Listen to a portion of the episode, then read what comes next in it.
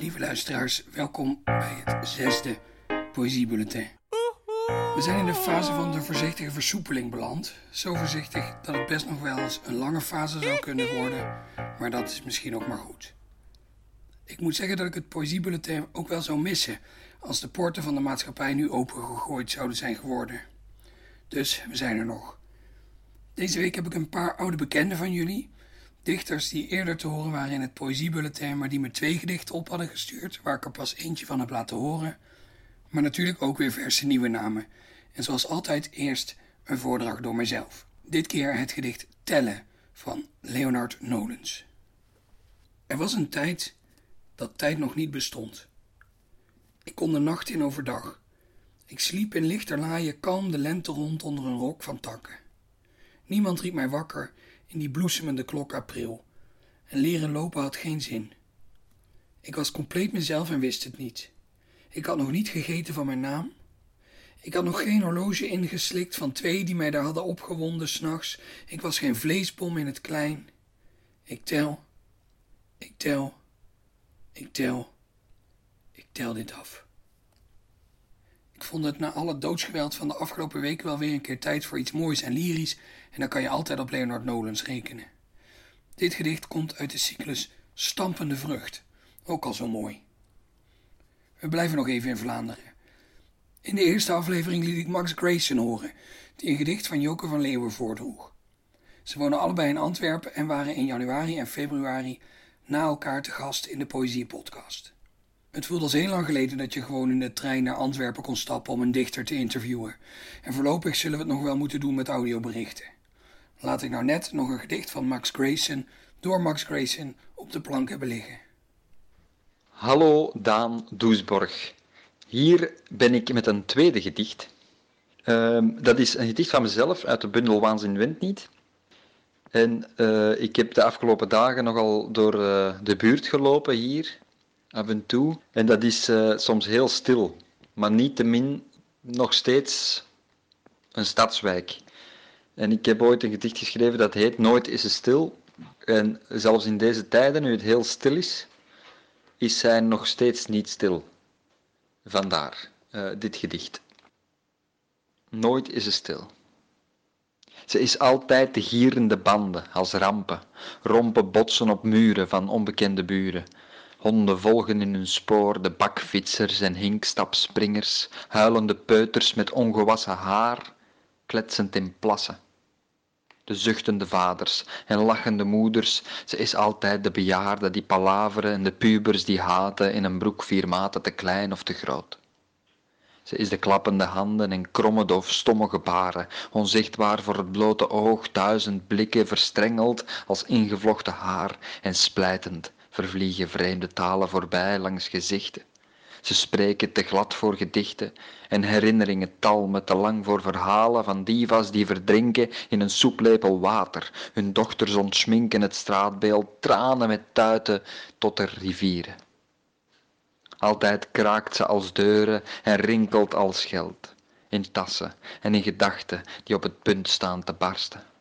Ze vloeit altijd ergens wijn en breekt altijd ergens brood, haar wangen rood en lippen gezwollen op de oevers, wanneer ze dartel haar klaagzang kreunt. Ze bloeit altijd.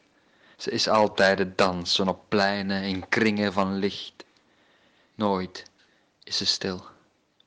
Ze is altijd het zingen in mijn hoofd. Ziezo.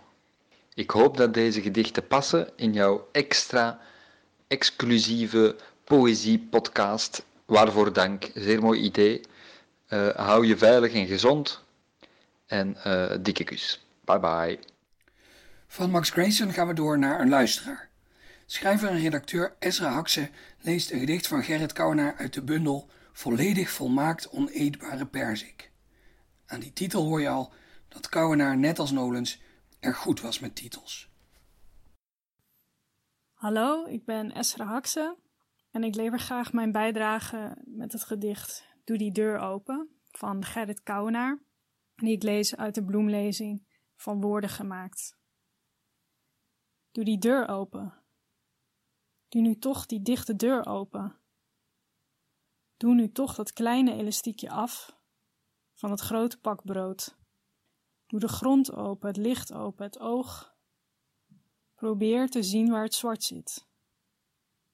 Probeer je hand op te tillen. Probeer je vuist uit te leggen. Probeer een vinger te breken.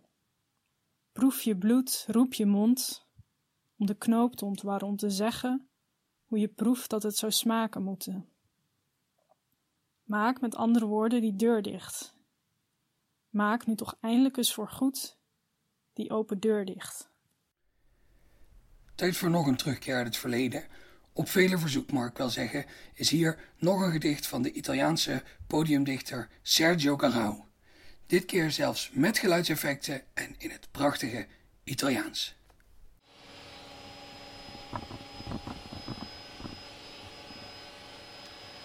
This text is about a washing machine. It's a text by Fabrizio Bayek. It's in Italian, it's called Ode to My Washing Machine. In the end, the last words are I want to feel her. So if you don't understand the poem, feel it. È arrivata oggi. L'ho scelta fra tante perché è economica. Più bianca e rotonda delle altre tutte in riga. Volevo quasi abbracciarla la prima volta. Ricorda un mondo passato, fresca, di oltreoceano, una città che si ripopola. Ho letto il libro della sua vita in cucina, le cose che può contenere e cambiare, i sieri che li avrei versato dentro. Poi ho chiamato Caterina. E insieme l'abbiamo osservata girare seduti per terra come si guarda una cagna partorire. Ci avevo posato sopra il mio telefono che ogni secondo faceva un centimetro avanti fino a trovare il vuoto.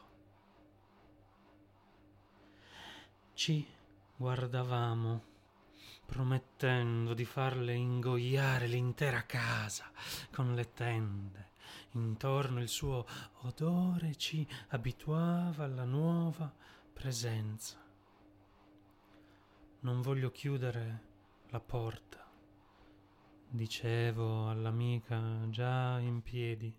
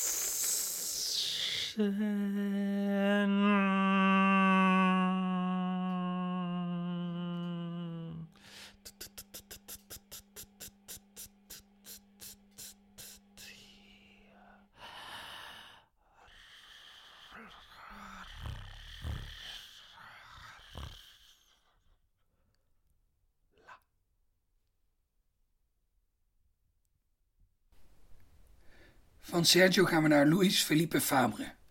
Ik had het twee weken geleden al beloofd, Nicky Dekker die Luis Felipe Fabre voordraagt, dat ga ik natuurlijk niet voor mezelf houden.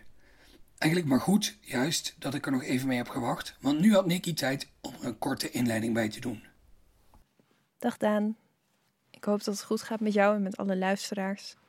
Mm, ik had natuurlijk vorige keer twee gedichten ingestuurd, of nou ja, twee dichters, omdat ik gewoon niet kon kiezen. En jij zei toen dat je Luis Felipe Fabre later nog wel wilde uitzenden. En toen dacht ik, dan is het misschien toch wel goed om er een intro bij te doen. Ik ben altijd geneigd om maar gewoon te beginnen met voorlezen. Maar dat is hierbij niet zo handig, omdat ik dan zeg dat ik voorlees uit aantekeningen bij de zombiecatastrofe. En dat doe ik dan ook wel. Maar ik lees niet de hele cyclus voor. Want dat duurt gewoon veel te lang. De cyclus bestaat uit ongeveer tien gedichten en ik lees de laatste vijf voor. Dus de tweede helft van de cyclus. Goed. Aantekeningen bij de zombiecatastrofe. Er wordt gezegd dat de zombies een strategie van de narco's zijn om de regering schrik aan te jagen. Er wordt gezegd dat de zombies een strategie zijn van de regering om de bevolking schrik aan te jagen. Er wordt gezegd dat de zombies een strategie zijn van de bevolking om de narco's schrik aan te jagen. Er wordt gezegd dat de zombies een strategie zijn van de regering om de regering schrik aan te jagen. Er wordt gezegd dat de zombies een strategie zijn van de narco's om de bevolking schrik aan te jagen. Er wordt gezegd dat de zombies een strategie van de narco's zijn om de narco's schrik aan te jagen. Er wordt gezegd dat de zombies een strategie zijn van de bevolking om de regering schrik aan te jagen. En jij, wat is jouw mening over de zombies? Kom meer te weten.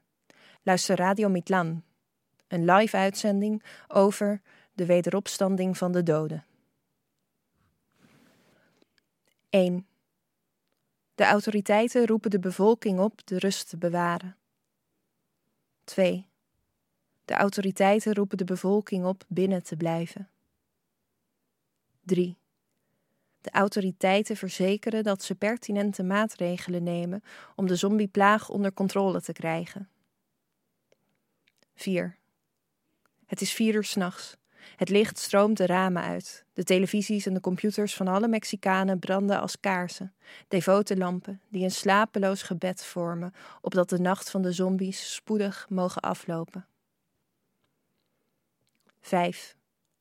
Landgenoot, landgenoten.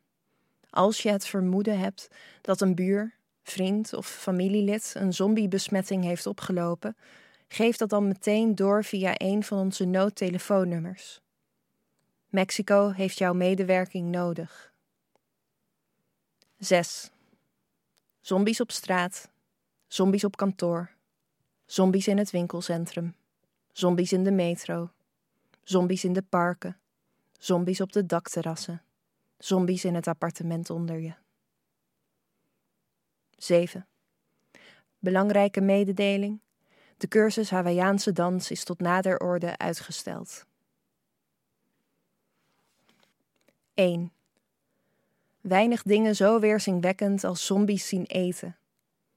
Als ze nou nog een greintje beschaafd waren, zei mijn tante Merceditas, alsof ze voorspelde dat ze de volgende dag zelf opgepeuzeld zou worden zonder enige inachtname van het nobele gebruik van mes en vork. Als ze nou nog een greintje beschaafd waren, hoorde ik mezelf tot mijn verbazing zeggen, terwijl ik verschrikt toekeek hoe de zombie die op de oren van mijn tante kauwde haar oorbellen uitspuugde alsof het kersenpitten waren. Ter nagedachtenis aan mijn tante Merceditas heb ik een linnen servet bewaard, geborduurd met haar initialen en onder het bloed. Ter nagedachtenis aan mijn tante Merceditas luister ik naar het geklingel van haar baccaratglazen, wanneer het gewicht van de vrachtwagens die op straat rijden, gevuld met uit noodzaak onthoofde zombies, de stoffige vitrine van de eetkamer aan het trillen brengt. twee. Gisteren zei Javier me: kijk, het klopt dat we allemaal onherstelbare verliezen hebben geleden, maar het klopt ook dat sinds de zombies hun opwachting maakten, het leven, ik weet niet, intenser, spannender, op een griezelige manier gelukkiger is geworden. één. Een man probeert de straat over te steken, maar hij wordt aangevallen door een horde hongerige zombies. twee. Slecht nieuws. Het is Javier. Goed nieuws. Jij bent het niet. drie. Een gedicht vol bloedspetters. Of nog beter, een in bloed geschreven gedicht. Letters druipend van het bloed, als de typografie van de titels van die klassieke gore films. vier. Nieren der verschrikking. Bibberblaas. Ingewanden der vrees. vijf. Javier. Een opengereten lichaam dat zijn geheimen rondstrooit, als een midden op straat scheurend supermarkttasje. Eten. Niet meer, niet minder. Een plek boordevol goedkope mysteriën. Een leeg wit plastic tasje. Een supermarkttasje waarmee de wind spookje speelt. Een tasje dat zich over de verlaten straat sleept en opstijgt, boven de straat, boven de huizen, de fabrieken, de gebouwen. Het stijgt, Boven de doden, boven de levenden, boven de zombies. Het stijgt boven onze misère en het stijgt boven zichzelf uit en zorgt dat we onze blik omhoog werpen. Een leeg en licht tasje als het hart van een heilige. Halleluja, halleluja. één. Altijd weer een kleine overwinning. Een ex-vriendin tegen te komen die een zombie is geworden. twee. Zou je haar door het hoofd schieten? drie. Zou je haar uit overlevingsdrang neerschieten? vier. Uit wraak? Uit medelijden? Uit principe? vijf. Altijd weer een kleine overwinning, een ex-vriendin tegen te komen die een zombie is geworden. Behalve als die ex in het gezelschap is van andere zombies en jij ongewapend bent. zes. Een geel. zeven. De zombies. Een paardenmiddel tegen necrofilie. acht. Een striptease op zijn leproos. Verrassing, er valt niks te zien. Vlees, bloed, ingewanden, beenderen, niets. één. Je suis zombie.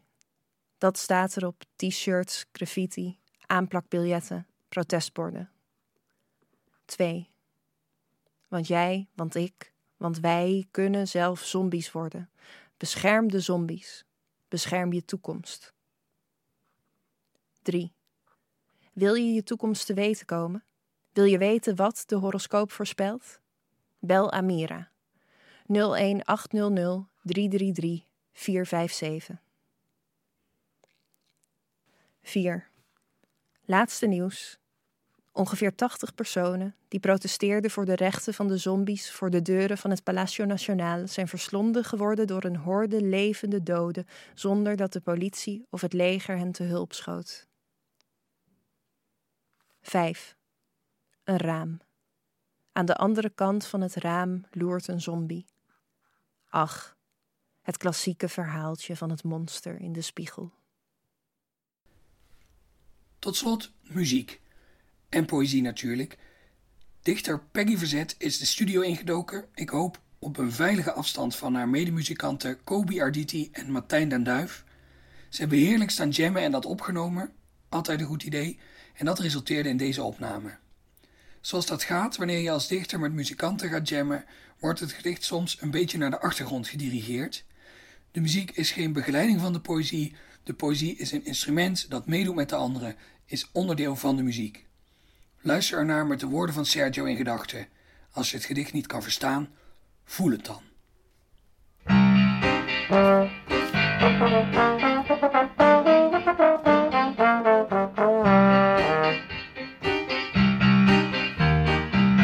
Ik rende terug naar het strand van mijn indrukken en zag de uitgestrekte zoon en dochters het speeksel. Op zuiderpunten stonden angsten die waren.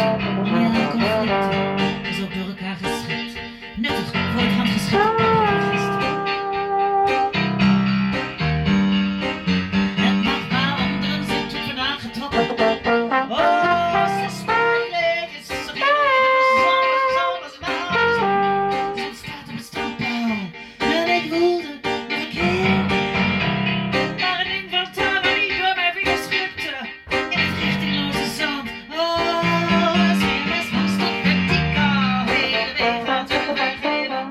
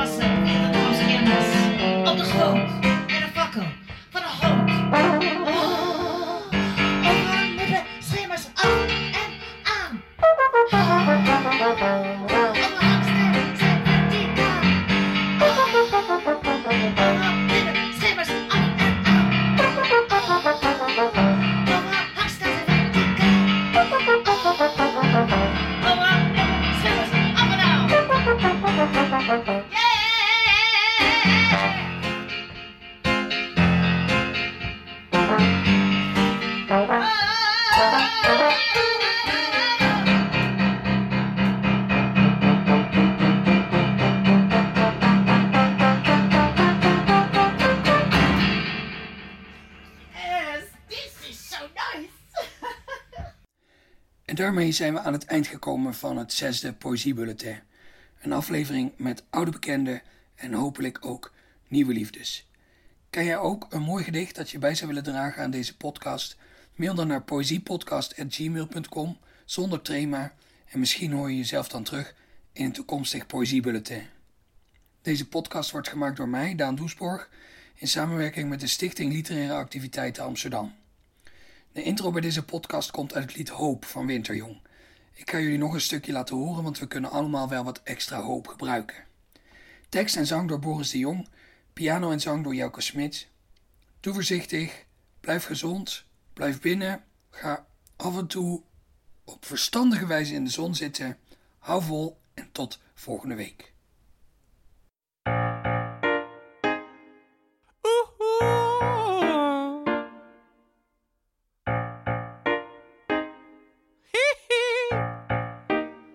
Ik stel me voor dat hoop iets is wat je vast kunt pakken.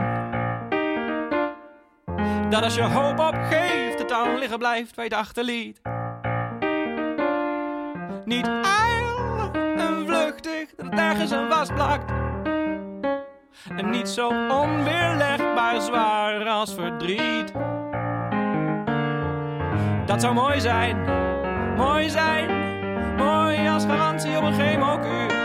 Mooi zijn, mooi zijn, mooi als een deadline, na de deadline, na de deadline, na de deadline.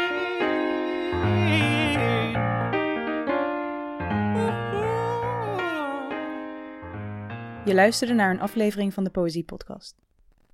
Daan Doesborg is schrijver en presentator. In tweeduizend tien werd hij Nederlands kampioen Poetry Slam. Momenteel werkt hij aan zijn debuutroman, die zal verschijnen bij Uitgeverij van Oorschot. De Poëziepodcast wordt mede mogelijk gemaakt door de Stichting Literaire Activiteiten Amsterdam. Bij ons draait alles om literatuur. We maken programma's voor de hele stad, online en offline. Al onze podcasts zijn ook te beluisteren via onze website w w w punt sla punt n l slash slaakast.